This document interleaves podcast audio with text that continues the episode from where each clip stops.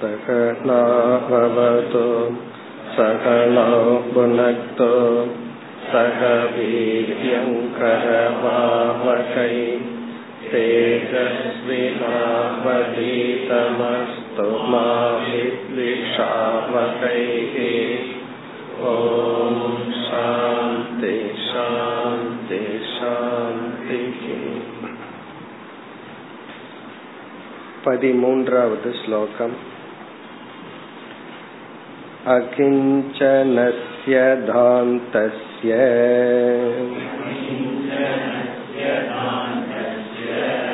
शान्तस्य समचेतसः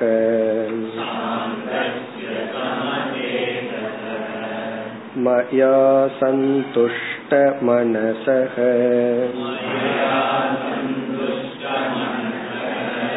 सर्वासुखमया दिशः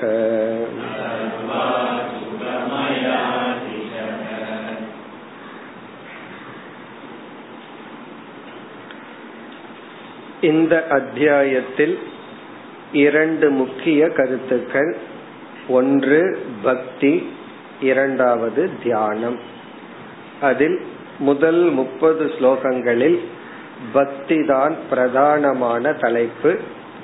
ஆரம்பத்தில் உத்தவர் கேட்ட கேள்வி எல்லா சாதனைகளும் முக்கியமா?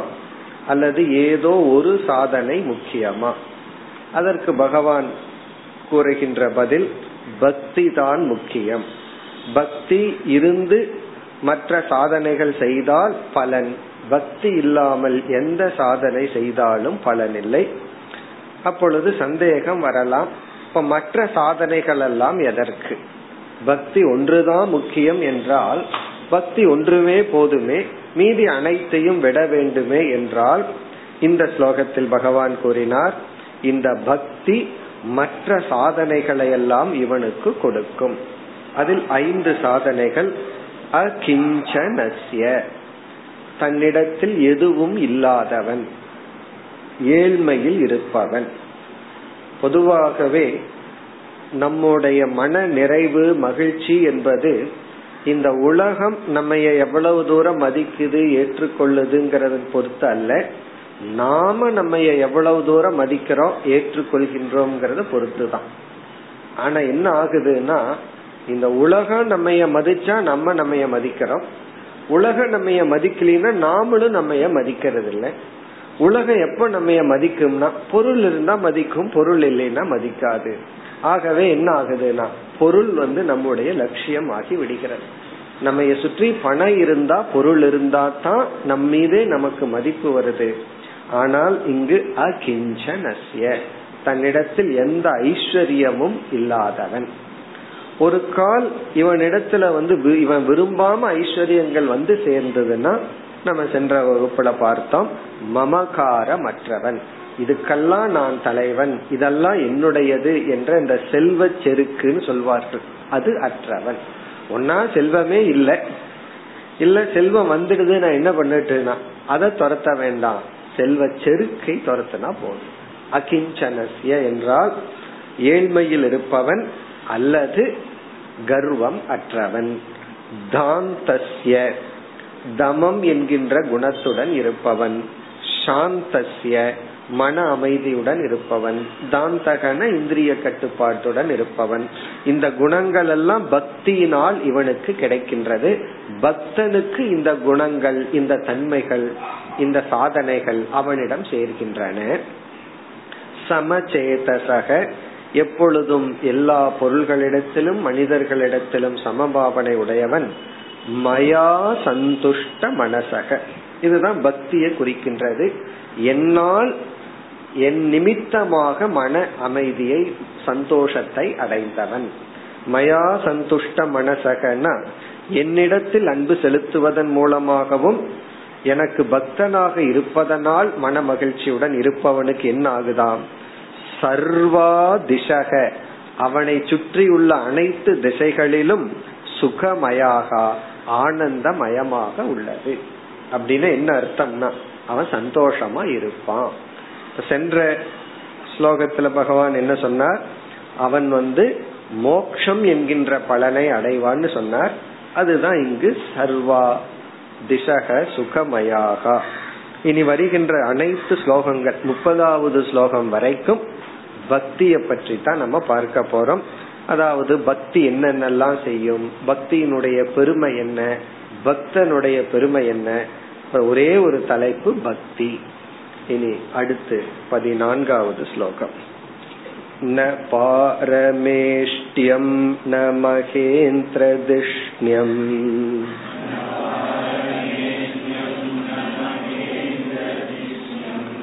न सार्वभौम्यं न रसाधिपत्यम्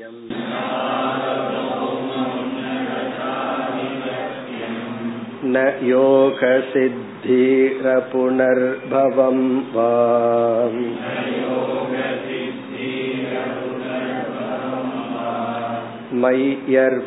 मय्यर्पितात्मेच्छति मद्विनान्यत्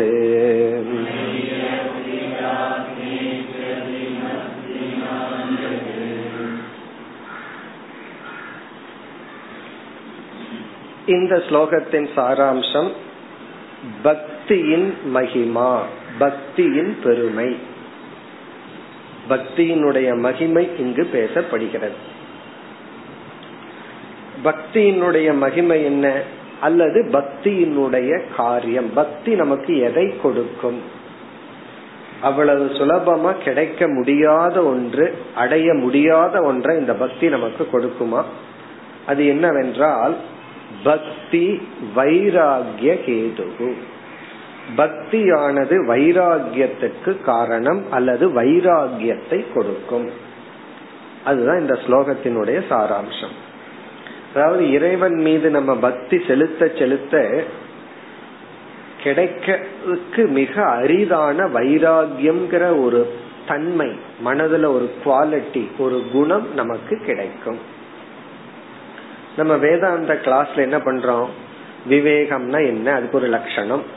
வைராகியம்னா என்ன? அதுக்கெல்லாம் சமஸ்கிருதத்துல லட்சணத்தை பார்த்து ஒவ்வொரு சமஸ்கிருத சொல்லுக்கெல்லாம் டெபனிஷன் பொருள் என்னன்னு பார்த்து பிறகு வைராகியத்தை எப்படி அடைதல் வைராகியம் என்னென்ன பலனை கொடுக்கும் இதெல்லாம் அழகா நம்ம படிச்சு வச்சிடறோம். படிச்சு வச்சதுக்கு அப்புறம் பார்த்தா இது ஒண்ணுதான் மைண்ட்ல இல்ல. படிக்கிறதுக்கு முன்னாடி ஒன்னும் தெரியல. வைராகியத்தினுடைய லட்சணத்தை படிச்சதுக்கு அப்புறம் தான் என்ன தெரியுது? இந்த ஒரே ஒரு லட்சணம் தான் எனக்கு இல்ல. ஒருத்தர் சொன்னார் ரொம்ப வருஷம் வேதாந்த படிச்சதுக்கு அப்புறம் எனக்கு எல்லா குணமும் வந்துடுது இந்த வைராகியம் ஒண்ணுதான் வரல அப்படின்னு இதுல இருந்து என்ன தெரியுதுன்னா அவ்வளவு கடினம். இனி வைராகியம்னா என்ன?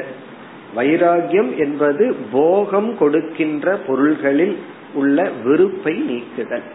எந்த ஒரு ஆப்ஜெக்டும் பொருளும் நம்ம அட்ராக்ட் பண்ண கூடாது ஆனா இந்த உலகத்துல நடந்து போனா ஸ்ட்ரீட்ல நடந்து போனா எல்லாமே அட்ராக்ட் பண்ணுது. அட்ராக்ட் பண்ணாத ஆப்ஜெக்டே கிடையாது. இந்த மாலுக்குள்ள எல்லாம் போயிட்டா எதை வாங்குறதுன்னு தெரியாம பைத்தியம் பிடிச்சிட்டு திரும்பி வர்றோம். காரணம் என்ன? எல்லா பொருளும் அட்ராக்டிவா இருக்கு. அப்படி இங்க வந்து சில பொருள்கள் எல்லாம் சொல்லப்பட்டு இதுல எல்லாம் ஒருத்தனுக்கு வந்து மனம் செல்லாது. அவனுக்கு வந்து நேச்சுரலா இந்த மாதிரி ஆப்ஜெக்ட்ல அவனுக்கு இச்சையே வராதான் யாருக்குன்னா என் மீது தன்னுடைய இச்சையை திருப்பியவனுக்கு என் மீது அன்பை செலுத்தியவனுக்கு அவனுடைய அன்பை எல்லாம் என் மீது இறைவன் மீது செலுத்தி விட்டால் பிறகு வந்து இந்த மாதிரி பொருள்கள்ல அவனுக்கு ஆசையே ஏற்படாது. இங்க என்ன சொல்றார் பகவான்? அவனால் விருப்பப்பட முடியாது. அப்படின்னு சொல்ற. எங்கிருந்து ஆரம்பிக்கிறார்னு பார்ப்போம். கடைசி வருதியில் சொல்ற என்னை விரும்புவவனுக்கு இதுல எல்லாம் ஆசை இருக்காது. இதுல எல்லாம் அவனுக்கு வைராக்கியம் வந்துவிடும். எதுல ஆரம்பிக்கிறார்? ந பாரமேஷ்டியம்.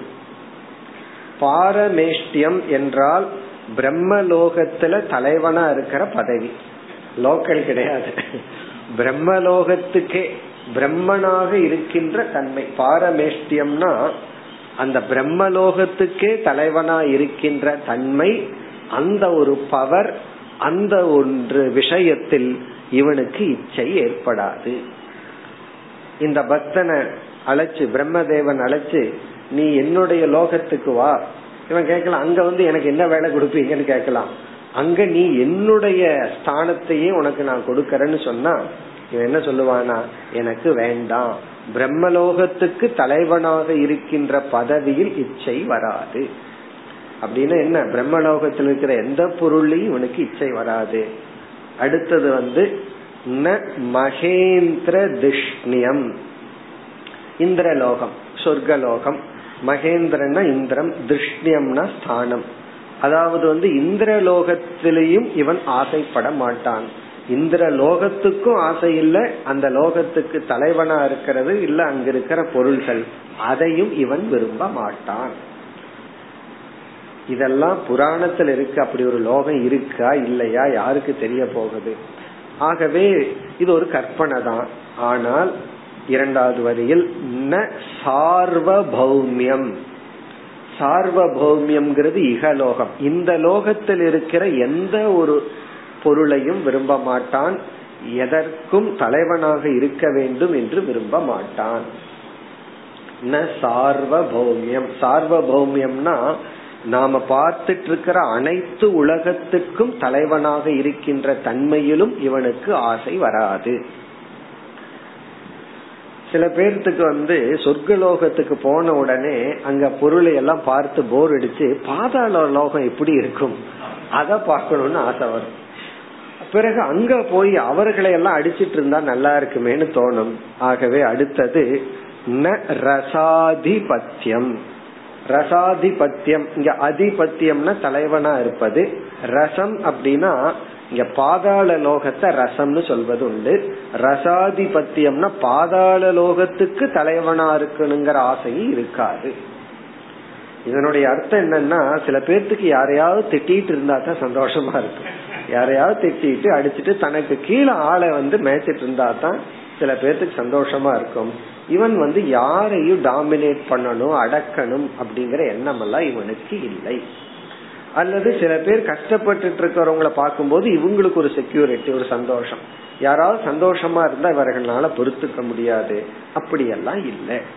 இதனுடைய அர்த்தம் வந்து பாதாள லோகம் மேல் லோகம் பிறகு நம்ம வாழ்ற லோகம். இதுல எந்த விதமான பதவியில் பொருள்களிலும் இவனுக்கு ஆசை இல்லை. இதெல்லாம் என்ன காரணம்னு கடைசியில பார்க்க போறேன். இதெல்லாம் என் மீது அவன் பக்தி செலுத்திய காரணத்தினால்தான்.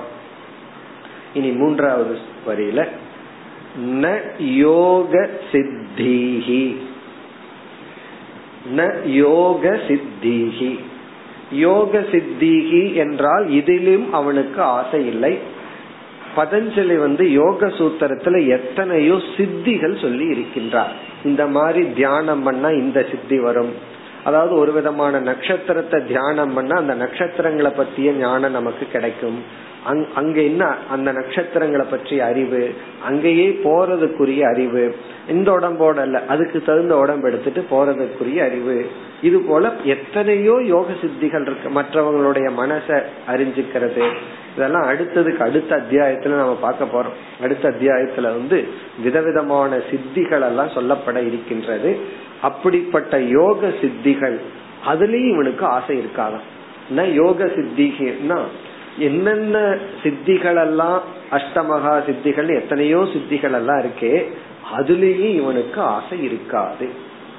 அப்போ ஒரு பக்தன் இடத்துல போய் உனக்கு நான் இந்தந்த சித்திகள் எல்லாம் தர்றேன். நீ இருக்கிற இடத்துல இருந்து எங்க வேணாலும் போகலாம் எந்த இடத்த வேணாலும் பார்க்கலாம் என்ன வேணாலும் அடையலாம். இப்படி எல்லாம் சொன்னா அவன் சொல்லுவான்னா அதெல்லாம் வேண்டாம். அப்படின்ட்டுருவானா பிறகு அடுத்தது பகவான் ஒரு படி மேல போய் சொல்றார் அபுனர்பவம் வா. அவனிடத்துல போய் உனக்கு மறுஜென்மமே இல்லாம நான் பண்றேன்னு சொன்னாலும் எனக்கு அதுவும் வேண்டாம் இருந்தா இருந்துட்டு போட்டுவேன்னு சொல்லுவானா அபுனர்பவம் வா என்றால் மறுஜென்மம் வேண்டாங்கிற ஆசையும் கூட இவனுக்கு இருக்காதான் அதாவது மீண்டும் பிறக்க கூடாது பிறக்க கூடாதுன்னு நல்லா சொல்றோம் அல்லவா? ஒரு பக்தன் என்ன சொல்லுவானா நான் பிறந்தாலும் உன்னை மறவா வரம் வேண்டும் சொல்றது போல நீ எனக்கு இருக்கும் போது நான் பிறந்தா என்ன? பிறக்காட்டி என்ன? அப்புனர் பவம் வா என்றால் எனக்கு மறுபிறவி கூடாது அல்லது இந்த பிறவிதான் வேணும். அப்படிப்பட்ட எந்த ஆசையும் கிடையாது. இதெல்லாம் வைராகியம் இப்படிப்பட்ட ஒரு வைராகியம் என்கின்ற ஒரு மனநிலை யாருக்கு? மயி அர்ப்பித ஆத்மா. இந்த சொல் வந்து பக்தனை குறிக்கின்றது. மயி என்றால் இறைவனாகிய என்னிடத்தில் அர்ப்ப அர்ப்பித அர்ப்பிக்கப்பட்ட ஆத்மான மனதை உடையவன். என்னிடத்தில் மனதை செலுத்தியவன் அல்லது என்னிடத்தில் மனதை உடையவன். என்னை விரும்புபவன் நேசிப்பவன். இப்ப என்னிடத்துல ஒருத்தன் பக்தி செலுத்தி விட்டால் அவன் ந இச்சதி. இந்த மேல இருக்கிற சொல்லெல்லாம் போட்டு ந இச்சதி. இவைகள் எதிலும் ஆசைப்படுவதில்லை. அவனுக்கு வந்து வைராகியம் ஈகலோக பரலோக போக வஸ்துக்களில் அவனுக்கு வைராகியம் வந்துவிடும். இந்த போக வஸ்துவை விட ரொம்ப பெருசு வந்து பவர் எல்லாத்தையும் கட்டி அதாவது வந்து ஆள வேண்டும் அப்படிங்கிற ஒரு தன்மை அது எதுவுமே அவனுக்கு இல்லை. மத் வினா அந்நது ந இச்சதி. மத் வினா அந்நத் அந்த இறைவனை தவிர மத் வினான என்னை தவிர அந்நது வேறு இங்க சொன்ன லிஸ்ட் எல்லாம் இருக்கு. இவைகள் எதையும் அவன் விரும்ப மாட்டான். இதுல இருந்து என்ன தெரிகிறதுனா நம்மால வந்து இறைவன் மீது அன்பு செலுத்த முடிந்தால் நம்முடைய மனசை வந்து இறைவனிடத்தில் வைக்க முடிந்தால் அந்த பக்தியினுடைய பலன் போகத்தை கொடுக்கின்ற அனைத்து பொருள்களிடத்திலும் வைராகியத்தை நாம் அடைந்து விடுவோம். அது இகலோகமா இருக்கலாம் பரலோகமா இருக்கலாம். அதாவது வந்து திருஷ்ட ஸ்ருத போக வஸ்துனி. திருஷ்டம்னா பார்த்த சுருத்தம்னா சாஸ்திரத்துல கேட்ட அல்லது மற்றவர்களால் வர்ணிக்கப்பட்ட போக பொருள்களில் இவனுக்கு இச்சை ஏற்படாது. இப்ப இந்த பக்தி என்ன செய்யுமா? பக்தியினுடைய மகிமை வந்து வைராகியத்தை அது வளர்க்கும். வைராகியத்தை நம்ம வளர்த்திக்கணும்னா அதுக்கு வந்து பக்தி தான் உபாயம். அது எப்படி என்றால் வைராகியம்ங்கிறது வைராகியம் இன்மைங்கிறது என்ன? நம்முடைய எமோஷன் விருப்பத்தை வேறொரு பொருள்ல வச்சிருக்கிறது. அந்த விருப்பத்தை எடுத்து பகவான் இடத்துல வைக்க. அது அப்படி பகவான் இடத்துல விருப்பத்தை வைக்கும் பொழுது நம்ம மற்ற பொருள்களை நேசிக்க முடியாது. இப்ப இந்த ஸ்லோகத்தின் சாராம்சம் என்னவென்றால் பக்தி வைராகிய கேது அரியா மிக மிக அரிதான வைராகியத்தை பக்தி நமக்கு கொடுக்கும் இது பக்தியினுடைய ஒரு மேன்மை இனி பகவான் பக்தியினுடைய இனி ஒரு மேன்மையை பற்றி அடுத்து பேசுகின்றார் பதினைந்தாவது ஸ்லோகம் न तथा मे प्रियतमः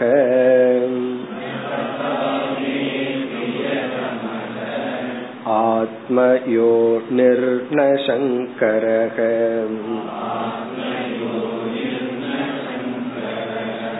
न च सङ्कर्षणो न श्रीः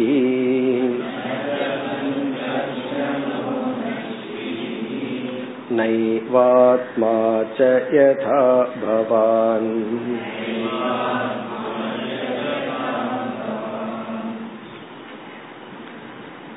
பதினைந்து பதினாறு இந்த இரண்டு ஸ்லோகங்களில் பகவான் பக்தனுடைய மகிமையை பேசுகின்றார். சென்ற ஸ்லோகத்துல பக்தியின் மகிமை இங்கு வந்து பக்தனுடைய மகிமை. யாரு பக்தன்? அந்த பக்தியுடன் இருப்பவன். இந்த பக்தியுடன் இருக்கின்ற பக்தனை பகவான் இங்கு உயர்வாக பேசுகின்றார்.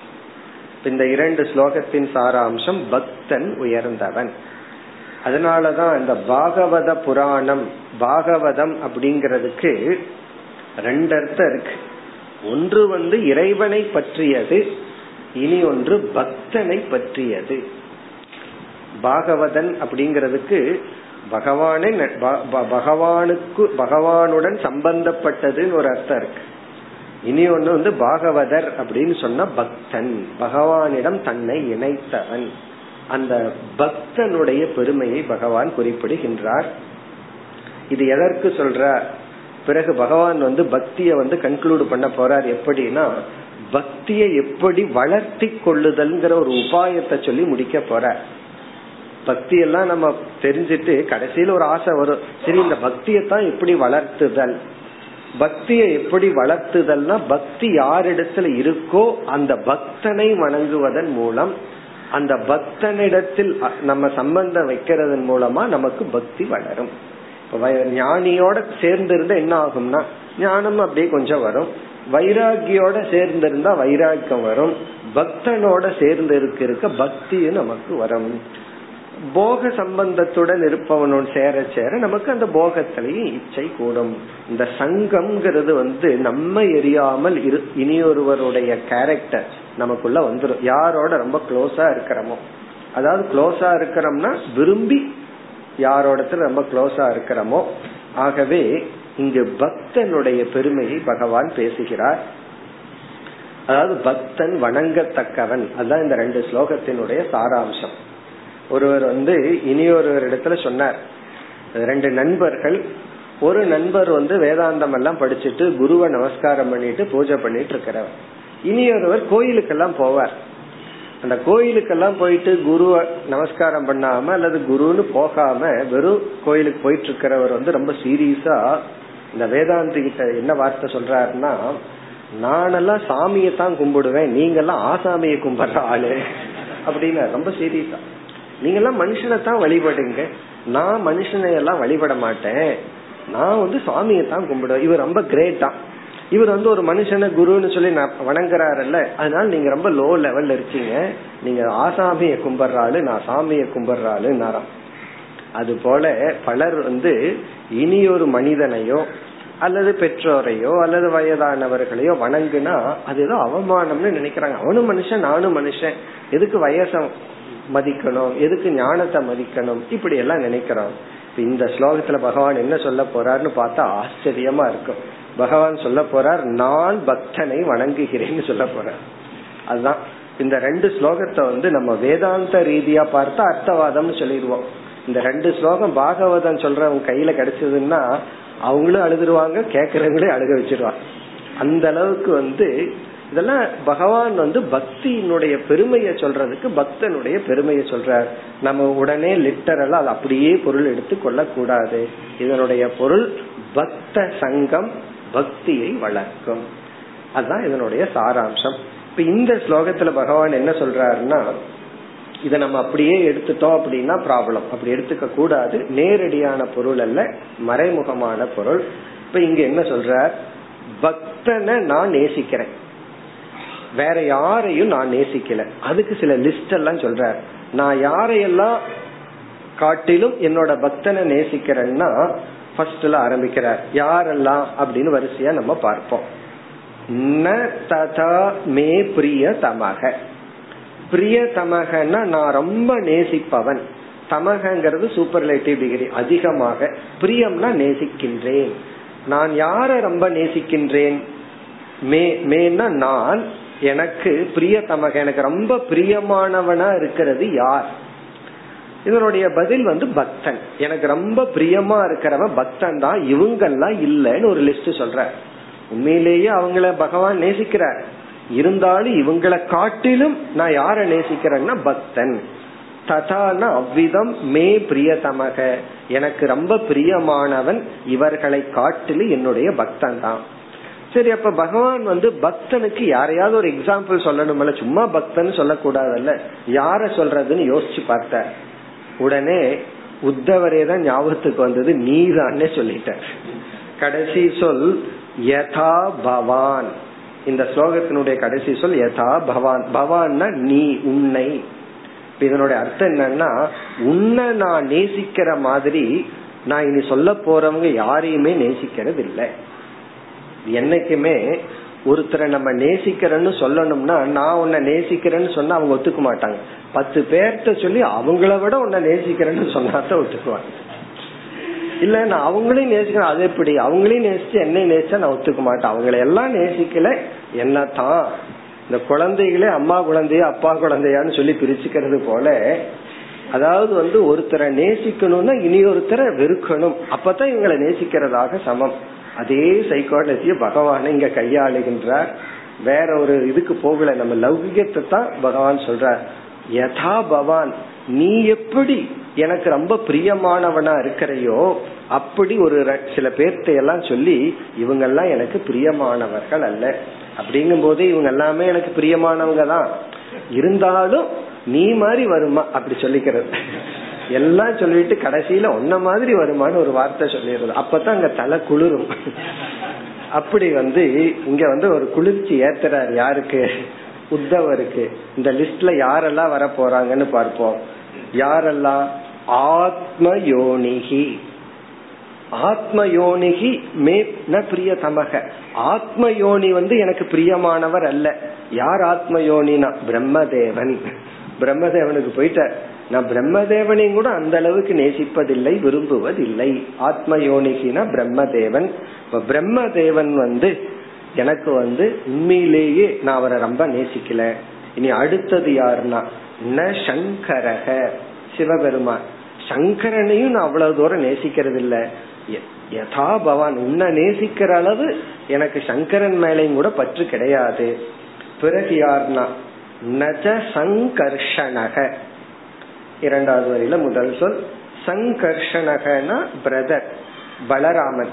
என்னுடைய சகோதரனையும் கூட நான் அந்த அளவுக்கு நேசிக்கிறது இல்லை யதா பவான் உன்னை நேசிக்கிற அளவு நான் சங்கர்ஷனையும் கூட நேசிக்கிறது இல்லை அப்படி சொன்னா தானே யாருக்கு? நம்ம உத்தவருக்கு வந்து இவ்வளவு தூரம் பகவான் நம்ம நேசிக்கிறாரா? அப்படின்னு தோணும். சில ஃப்ரெண்ட்ஸ் கிட்ட எல்லாம் சொல்லும் போது அம்மா அப்பா எல்லாத்தோட எனக்கு நீ தான் முக்கியம். ஒரு புது ரிலேஷன்ஷிப் வரும்போது அதை எஸ்டாப்ளிஷ் பண்றது எப்படின்னா நீ தான் முதல்ல மீதி எல்லாம் தான் ரெண்டாவது அப்படிங்கறது போல ந சங்கர்ஷணக இனி அடுத்தது ஒரு ஸ்டெப்புக்கு போற ந ஸ்ரீஹி. ஸ்ரீஹினா லக்ஷ்மி. லக்ஷ்மி கேட்டுட்டு இருக்க மாட்டாங்கிற நம்பிக்கையில சொல்ற. ந ஸ்ரீஹி. என்னுடைய மனைவியும் கூட எனக்கு முக்கியம் அல்ல. ந ஸ்ரீஹி. லக்ஷ்மியும் கிடையாது. ஒரு கால் லட்சுமிக்கு இது கேட்டு ஒரு பார்வை பார்த்திருந்தா உடனே அடுத்த சொல் நைவ ஆத்மா. ஆத்மானா விஷ்ணு. என்னுடைய உடம்பையும் கூட நான் அந்த அளவுக்கு நேசிக்கிறது இல்லை என்னையே. நைவ ஆத்மானா என்னையே நான் அந்த அளவு நேசிக்கிறது இல்லை அப்ப என்ன சொல்றார்? ஆத்மானா நான். என்னுடைய நான் இந்த இடத்துல விஷ்ணு. விஷ்ணுவாக அல்லது வந்து கிருஷ்ணனாக இருக்கின்ற என்னுடைய உடல் மீதும் கூட எனக்கு அவ்வளவு பிரியம் இல்லை ஸ்ரீஹி லக்ஷ்மி மீதும் எனக்கு பிரியம் இல்லை என்னுடைய சகோதரன் மீதும் பிரம்மதேவன் மீதும் பிறகு யாருன்னா சங்கரன் மீதும் சிவபெருமான் மீது எனக்கு பிரியம் இல்லை யதா பவான் உன் மீதுதான் எனக்கு பிரியம். அப்ப நான் என்னுடைய பக்தனை நேசிக்கிற அளவு நான் என்னுடைய உடல் மனைவி குல அதாவது சகோதரர்கள் யாரையும் நேசிப்பதில்லை. இதை நம்ம எப்படி புரிஞ்சுக்கணும்? இதை நம்ம எப்படி புரிஞ்சுக்கணும்னா பக்தன் உயர்ந்தவன் பகவானுக்கு நிகரானவன். அதாவது வந்து ஞானம் கிரேட்டு ஞானி கிரேட் இல்லைன்னு சொன்னா அப்புறம் அந்த ஞானம் கிரேட்டுங்கிற வார்த்தைக்கு அர்த்தம் கிடையாது. வைராகியம் உயர்ந்தது வைராகி உயர்ந்தவன் அல்லன்னு சொல்ல முடியாது. ஏன்னா வைராகியத்தையும் வைராகியையும் பிரிக்க முடியாது. ஞானத்தையும் ஞானியையும் பிரிக்க முடியாது. ஞானம்ங்கிறது ஒரு பாத்திரத்துல இருக்காது. அது ஒரு ஞானி இடத்துலதான் இருக்கும். அதே போல பக்தி அப்படிங்கறது ஒரு தனியான ஒரு இடத்துல இருக்காது. அது பக்தன் இடத்துல தான் இருக்கும். இப்ப பக்தன் தான் பக்திக்கான வெசல் அதை எடுத்து இருப்பவன். ஆகவே இந்த இரண்டு ஸ்லோகத்துல பகவான் வந்து பக்தனை பெருமைப்படுத்துகின்றார். அதாவது ஏற்கனவே கீதையில ஞானி தான் நான் நான் தான் ஞானின்னு சொன்னார் அல்லவா? அத வந்து இங்க பாகவதத்துல அதற்கு தகுந்த ஸ்டைல பகவான் சொல்றார். இனி இதுக்கு அடுத்த ஸ்லோகத்துல பகவான் ஒரு படிக்கு மேல போய் சொல்றார் அடுத்து பதினாறாவது ஸ்லோகம் நிரபேக்ஷம் முனிம் சாந்தம்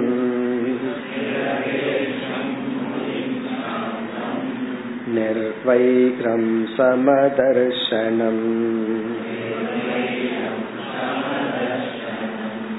अनुव्रजाम्यहं नित्यम्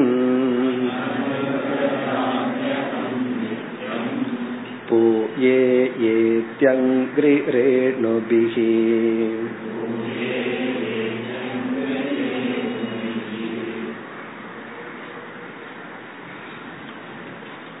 இதுவும் ஒரு அர்த்தவாத ஸ்லோகம். அர்த்தவாத ஸ்லோகம் என்றால் பக்தனின் மேன்மையை வெளிப்படுத்துகின்ற ஒரு அழகான ஸ்லோகம். இப்ப இங்க என்ன பண்ணிடுறார்? அந்த பக்தனுக்கு சில லட்சணங்களை எல்லாம் முதல் வரியில போட்டுறார் இப்படிப்பட்ட குணங்களை அடைந்த பக்தன். வெறும் பக்தன் சொல்ல முடியாது.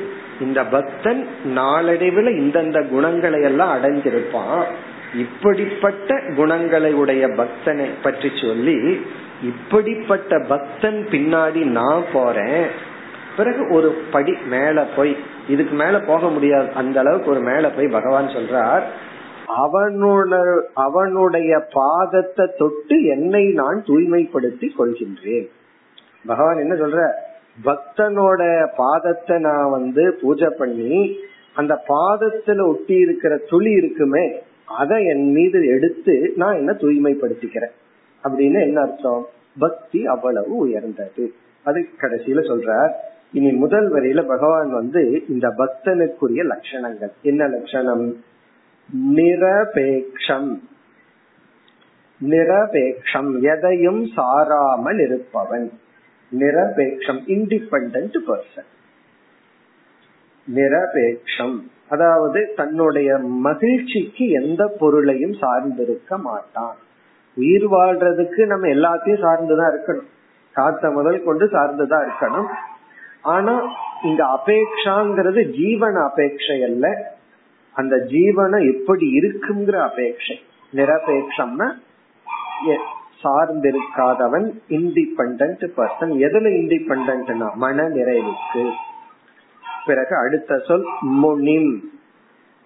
முனிங்கிற சொல் ஞானத்தை குறிக்கின்றது. மனநசீலவான் அவனுக்கு வந்து ஞானம் உள்ளது. காரணம் பக்தியினுடைய தரமும் பகவான புரிஞ்சுக்கிற தன்மையும் ஒன்றை ஒன்று சார்ந்துள்ளது நம்ம எவ்வளவு தூரம் பகவான புரிஞ்சுக்கிறோமோ அந்த குவாலிட்டி பக்தி தான் வைக்க முடியும்.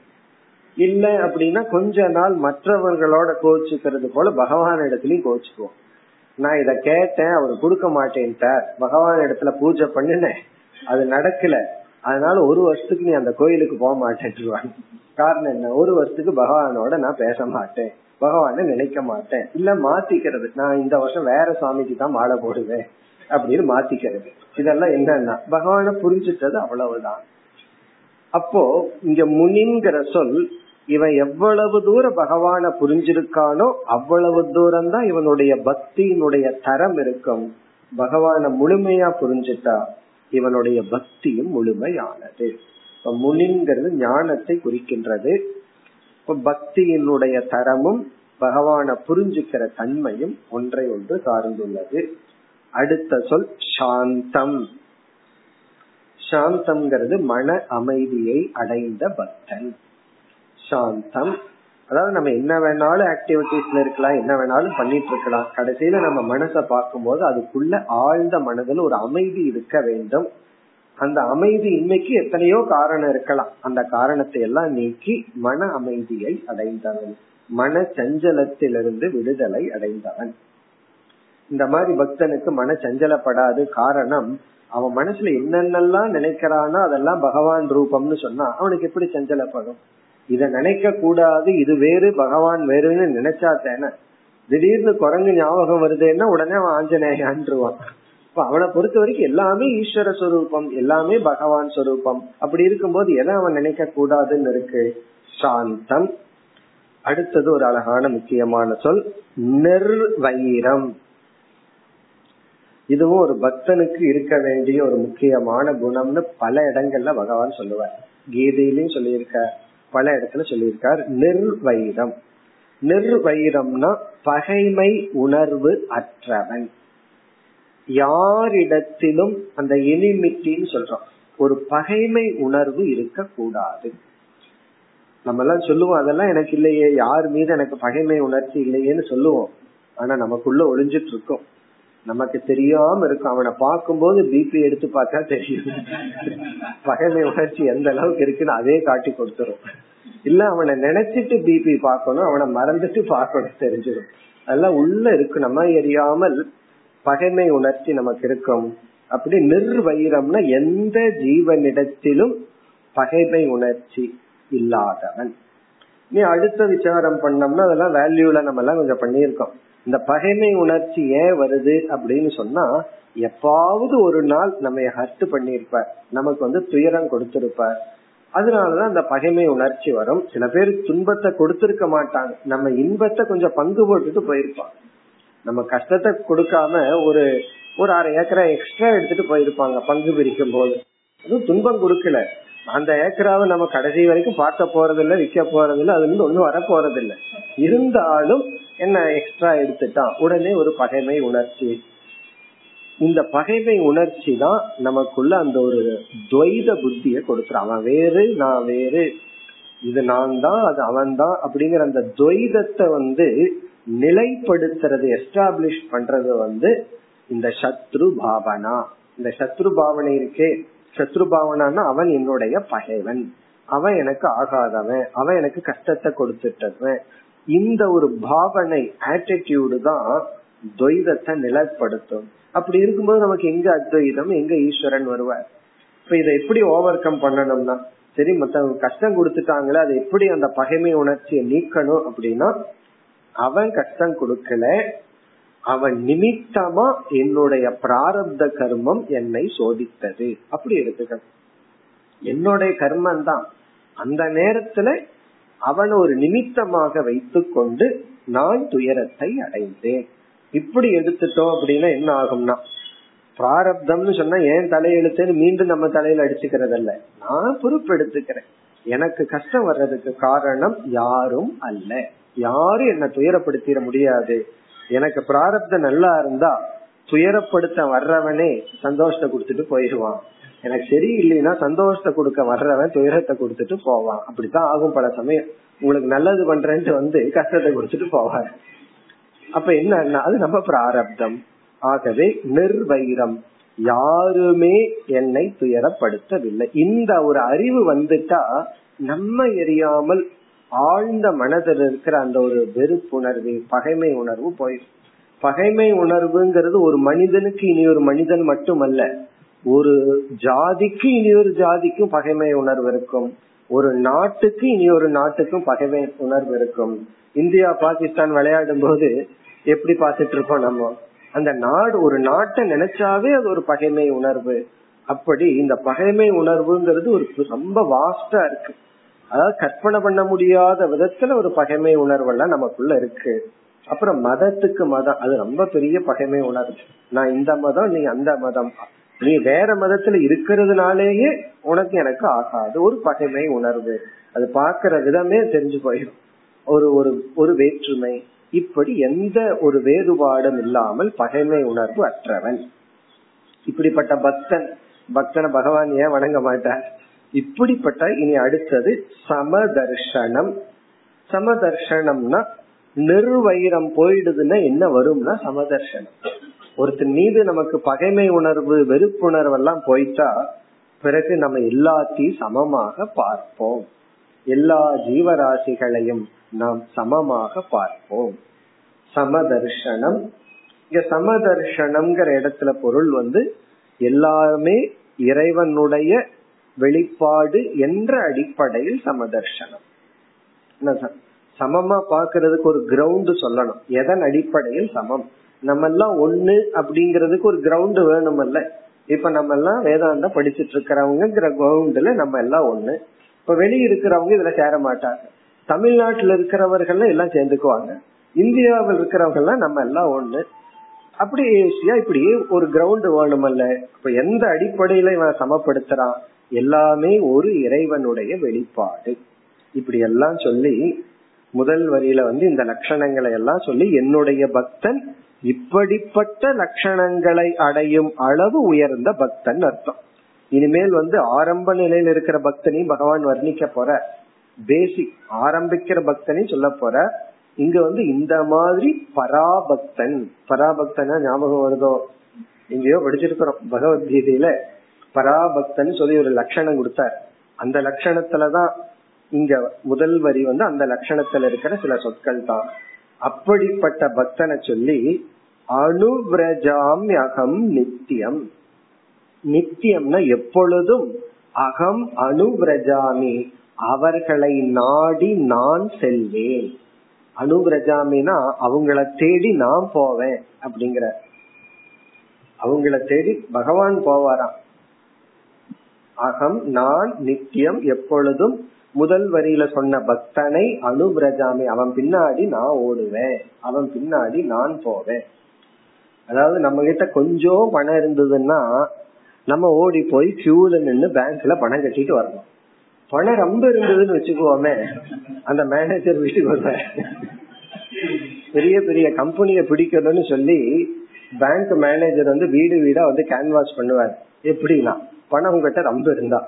அதே போல கொஞ்சம் பக்தி இருந்தா நம்ம திருப்பதியில கியூல நின்று பகவான பாத்துட்டு இருப்போம். அதிகமா இருந்தா பகவான் நம்ம கிட்ட இருப்பார். அவர் இங்க ஒடியாந்துறார். உச்சவர் வெளியே போயிட்டார் உள்ள ஆள் இல்லைன்றுவார். இந்த கோயில்ல பார்த்தோம் அப்படின்னா இந்த ஊர்வலம் வரும்போது உள்ள போய் சாமி கும்பிடக்கூடாது. காரணம் என்ன? அவர் வெளியே போயிட்டார். அந்த உச்சவரை வந்து பக்தன் வீட்டுல கொண்டு போய் அங்க பூஜை பண்ணிட்டு வருவார். அவர் வீட்டுக்கு போயிடுவார். அங்க வேற காரணம். அவர் வீட்டுக்கு வரணும்னா இவ்வளவு கொடுத்தா வரணும்னா அது வேற விஷயம். அது ஒரு விதமான பூஜை. ஆனா இங்க பகவான் என்ன சொல்றார்? அகம் அனுபிரஜாமி நான் அந்த பக்தன் பின் செல்வேன். அப்படின்னு என்ன அர்த்தம்? அவன் என்றும் என்னிடத்துல இருப்பான் நான் அவன் இடத்துல இருப்பேன். இனி அடுத்த சொல்லல சொல்றார் பூயேய ஈதி அங்கிரி ரேணுபிகி பூ ஏங்கிற சொல்லுக்கு சப்ஜெக்ட் வந்து பகவான் அகம். பூ ஏ என்றால் நான் தூய்மைப்படுத்தப்படுகின்றேன். அகம் பூ ஏய அப்படின்னா நான் தூய்மைப்படுத்தப்படுகின்றேன். பகவான் சொல்ற நான் தூய்மைப்படுத்தப்படுகின்றேன். எதனால் நான் தூய்மைப்படுத்தப்படுகின்றேன்? அங்கிரி ரேணு பிகி. ரேணு அப்படின்னா டஸ்ட் குப்பை. இந்த கால்ல ஒட்டி இருக்கிறமே மண்ணு அது. அங்கிரி ரேணுபிகினா பக்தனுடைய பாதத்தில் ஒட்டி இருக்கின்ற அந்த மண்ணில நான் தூய்மைப்படுத்தப்படுகின்றேன். சில பேர் வந்து குருவை காலை பிடிச்சு என் தலையில வைங்கன்னு வச்சுக்குவாங்க.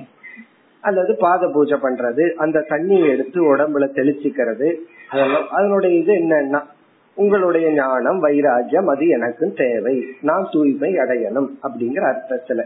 அதே போல இங்க பகவான் சொல்றார் அங்கிரி ரேணுபிகினா பாதத்துல ஒட்டி இருக்கின்ற அந்த துகள்களினால் நான் தூய்மைப்படுத்தப்படுகின்றேன். அப்ப பகவான் எல்லாம் அசுத்தமானவராங்கிற கேள்வி எல்லாம் இந்த லாஜிக் இங்க கிடையாது. இங்க என்ன லாஜிக்னா பகவான் பக்தனை இவ்விதம் பெருமைப்படுத்துகின்றார். அதனால ஆசாமிய கும்பறதுல தப்பு இல்ல ஆனா இப்படிப்பட்ட ஆசாமின்னு பாத்துக்கணும் அத கொஞ்சம் பார்த்துட்டு கும்பிடணும். பக்தனா அல்லது பக்தனை போல இருப்பவனா? அதாவது மெய்ப்பொருள் நாயனாரா முத்தனா முத்தநாதனான்னு பாத்துக்கணும் கதை தெரியுமோ? மெய்ப்பொருள் நாயனார் ஒரு நாயனார். முத்தநாதன்கிறவன் அவரை கொல்றதுக்கு அந்த வேஷத்தை போட்டுட்டு வந்தார். பக்கத்து வீட்டு ராஜா. பக்கத்து ராஜா வந்து சிவனடியார் வேஷம் போட்டு வந்து அவனை கொல்ற அப்படி அது உண்மையான பக்தனா? அல்லது வந்து அபக்தனான்னு தெரிஞ்சுக்கணும். இங்கு சார சாராம்சம் வந்து பக்தன் பகவானுக்கு நிகர். ஞானி ஞானம் வைராகியம் வைராகி பக்தன் பகவான் எல்லாம் ஒன்றுதான். இரண்டு ஸ்லோகத்தின் சாராம்சம் பக்தனுடைய மகிமை. சரி இதெல்லாம் எதற்குனா ஆகவே பக்த சங்கம் தேவை. அந்த பக்தனை நம்ம வணங்குவதன் மூலம் அந்த சங்கத்தின் மூலம் நமக்கும் பக்தி கிடைக்கும். இனி அடுத்த ஸ்லோகம். நிஷ்கிஞ்சனா மய்யனுரக்த சேதசக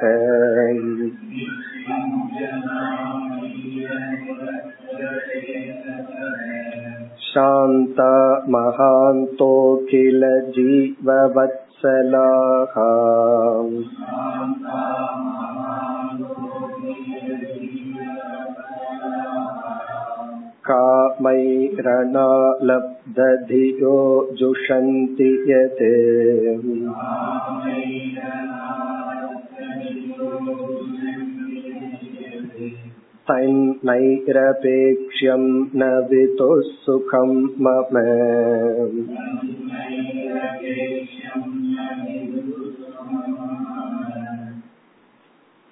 இந்த ஸ்லோகத்தில் பக்தன் இப்படிப்பட்ட நிலையை அடைந்து இப்படிப்பட்ட மோட்சத்தை அடைகின்றான் மோட்சத்தை பக்தன் அடைகின்றான் அவன் ஞானத்தை அடைகின்றான் இப்படிப்பட்ட தன்மையான மனதை அடைந்து அவன் மோட்சத்தை அடைகின்றான்.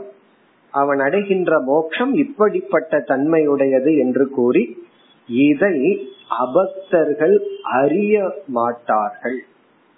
இப்படி ஒரு லட்சியம் இருக்கு இதை அடையலாம்ங்கிறதையே அவர்கள் அறிய மாட்டார்கள்.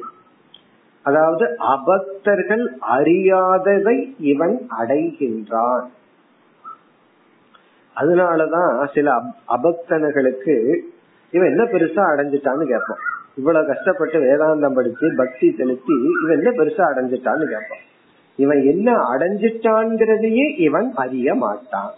இவன் அறிஞ்சிட்டா அப்படி கேட்க மாட்டான். இப்படிப்பட்ட பேரை நீ அடைந்துள்ளாய் அப்படின்னு சொன்னா இவனுக்கு ஆதங்கம் தான் வரும். அப்ப நான் அடையல நீ அடைஞ்சிருக்கிறேன். இந்த அபக்தனுக்கு வந்து இப்படிப்பட்ட ஒன்று இருக்குன்னே தெரியாதான். எதை பக்தன் அடைந்தானோ அதை அபக்தன் அறியவும் இல்லை. அதுதான் ஸ்லோகத்தின் சாராம்சம். ஒரு பக்தன் அடைஞ்சத அபக்தனுக்கு வந்து தெரிய கூட இல்லை. இத நம்ம பார்க்கிறோம். நம்ம வந்து பலர் வந்து பக்தி மோட்சத்துக்கு போக வேண்டாம். கொஞ்சம் வேதாந்தம் படிச்சு கொஞ்சம் நம்ம வந்து வேதாந்தம் வேதாந்தம் தான் படிக்கணுங்கிறது இல்லை. சில நற்குணங்களை எல்லாம் நம்ம அடைஞ்சு பகவான் மீது பக்தி செலுத்தினா அதனால அவங்க மனசுல இருக்கிற முன்னேற்றம் ஆனந்தத்தை சாதாரண மக்களுக்கு புரியவே புரியாது. புதிதா இருக்கு. இந்த நோட்டை வச்சுட்டு எழுதிட்டு என்னதான் பண்றேன் சில பேர் வீட்டுல நோட்ஸ சேர்த்து வச்சுக்கிறது மத்தவங்களுக்கு வந்து அது ஒரு டஸ்ட் மாதிரி. இது என்ன பண்றது உனக்கு அப்புறம்? இப்பவே முடிவு பண்ணிட்டேன் நீ போனதுக்கு அப்புறம் இது என்ன பண்றது? அப்படி ஒரு டிஸ்போஸ் பண்ற மாதிரி அவனோட வேல்யூவே தெரியாது. அதத்தான் இங்க பகவான் சொல்ற அபக்தனுக்கு வந்து இதனோட வேல்யூவே தெரியாது. இதனுடைய மகிமையே தெரியாது.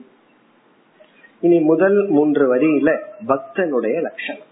இந்த பக்தன் எப்படியெல்லாம் அவன் எப்படிப்பட்ட நிலைக்கு வருகின்றான்? நம்ம ஏற்கனவே பார்த்துட்டோம் இந்த இடத்துல பக்தினா வெறும் சாதாரண ஒரு சாதனை அல்ல. பக்திங்கிறது வந்து நாம செய்யற அனைத்து சாதனைக்குள்ள இருக்கும் ஸ்ரத்தை நம்பிக்கை அப்படின்னு பார்த்திருக்கோம். அப்பதான் இந்த ஸ்லோகம் எல்லாம் நமக்கு நன்கு பொருள் புரியும். இல்லைன்னா இந்த ஸ்லோகங்கள் அடுத்த ஸ்லோகங்கள் எல்லாம் தப்பா புரிஞ்சுக்கிறதுக்கு வாய்ப்பு இருக்கு. இனி வந்து பக்தனுடைய லட்சணம். இங்க வந்தது ஞானி பக்தன் புரிஞ்சுக்கணும். இவன் பக்தன் ஞானத்தை அடைந்துள்ளான். அவனுடைய லட்சணம் என்ன? நிஷ்கிஞ்சனாகா.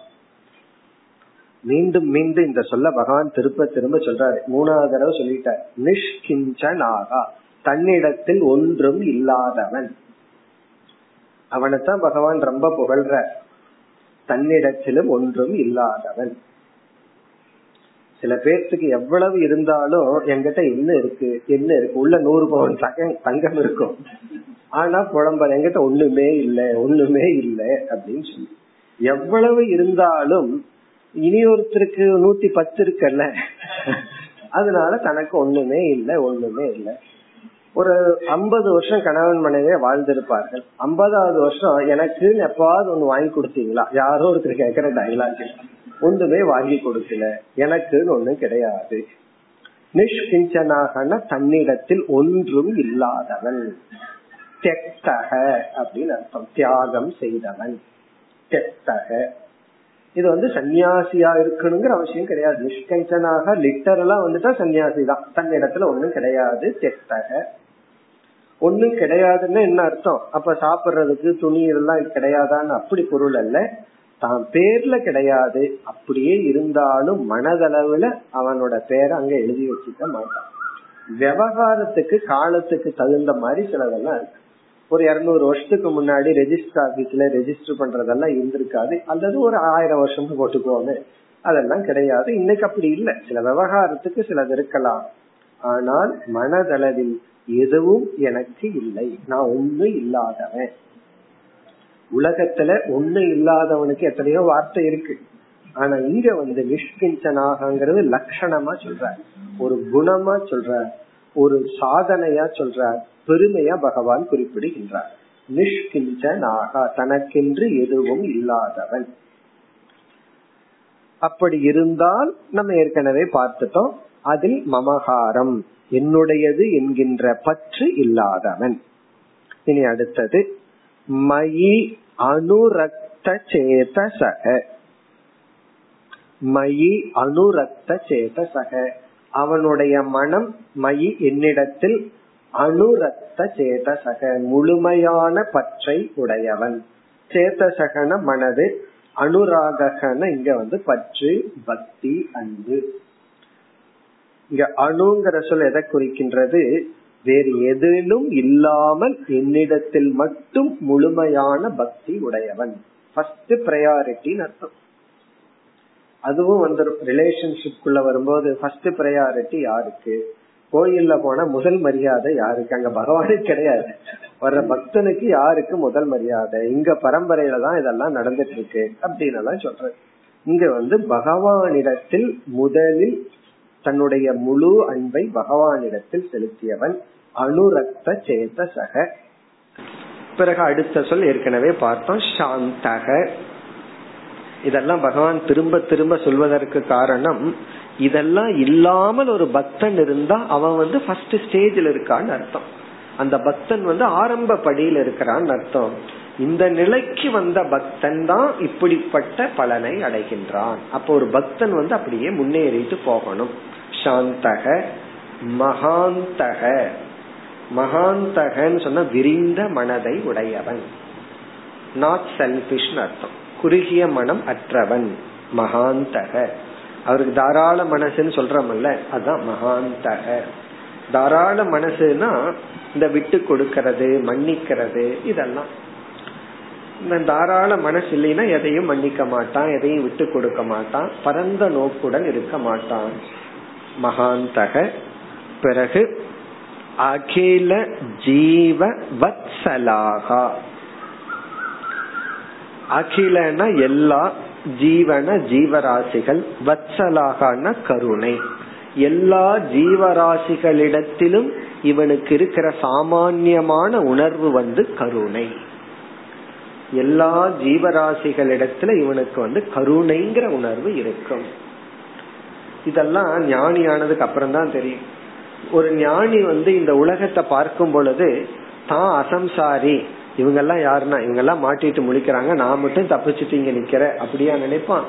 நான் மட்டும் அசம்சாரியா முக்தனா இருக்கேன் இவங்க எல்லாம் கஷ்டப்பட்டுட்டு இருக்காங்க இருக்கட்டும்னு நினைக்க மாட்டான். எல்லாரிடத்திலும் அவனுக்கு கருணை என்கின்ற ஒரே ஒரு உணர்வு தான் இருக்கும். இந்த கருணைன்னு இருந்ததுன்னா அவன் வந்து பனிஷ்மெண்ட் கொடுக்க மாட்டான்னு அர்த்தம் கிடையாது. உண்மையிலேயே ஒருத்தர் மீது கருணை இருந்தா தான் அவங்கள உரிமையோட தண்டிப்போம். ஒருத்தரை தண்டிக்கணும்னு சொன்னா கருணை இருக்கணும். அவன் எப்படியோ போயிட்டு போட்டுன்னா எதுக்கு தண்டனை கொடுக்கறது? ஆகவே இந்த இன்டிஃபரன்ஸ் தான் நமக்கு வந்து அன்பு இல்லைங்கிறத காட்டுது. ஜீவ வச்சலாகான எல்லா ஜீவராசிகளிடத்தில் கருணை என்ற உணர்வுடன் இருப்பவன். பிறகு காமைகி அனாலப்த தியக. அந்த பக்தனுடைய ஆழ்ந்த மனதை பகவான் இங்கு வர்ணிக்கின்றார். பக்தனுடைய ஆழ்ந்த மனசு அவனுக்கு உள் மனசு எப்படி இருக்குமா? இதெல்லாம் வெளியே தெரியாது. வெளியே வந்து சாதாரணமா இருந்துட்டு இருப்பான். அவனுடைய டெப்த் ஆஃப் த ஹார்ட் எப்படி இருக்குமா? காமைகி எந்த ஆசையினாலும் பொருள்களாலும் இங்க காமைகினா ரெண்டு அர்த்தம். அதாவது ஆசை இனி வந்து பொருள்கள். இன்பத்தை கொடுக்கிற பொருள்கள் அல்லது ஆசையினால் அனாலப்த தியகன எந்த விதத்திலும் அவன் சஞ்சலப்படாத மனதை உடையவன்.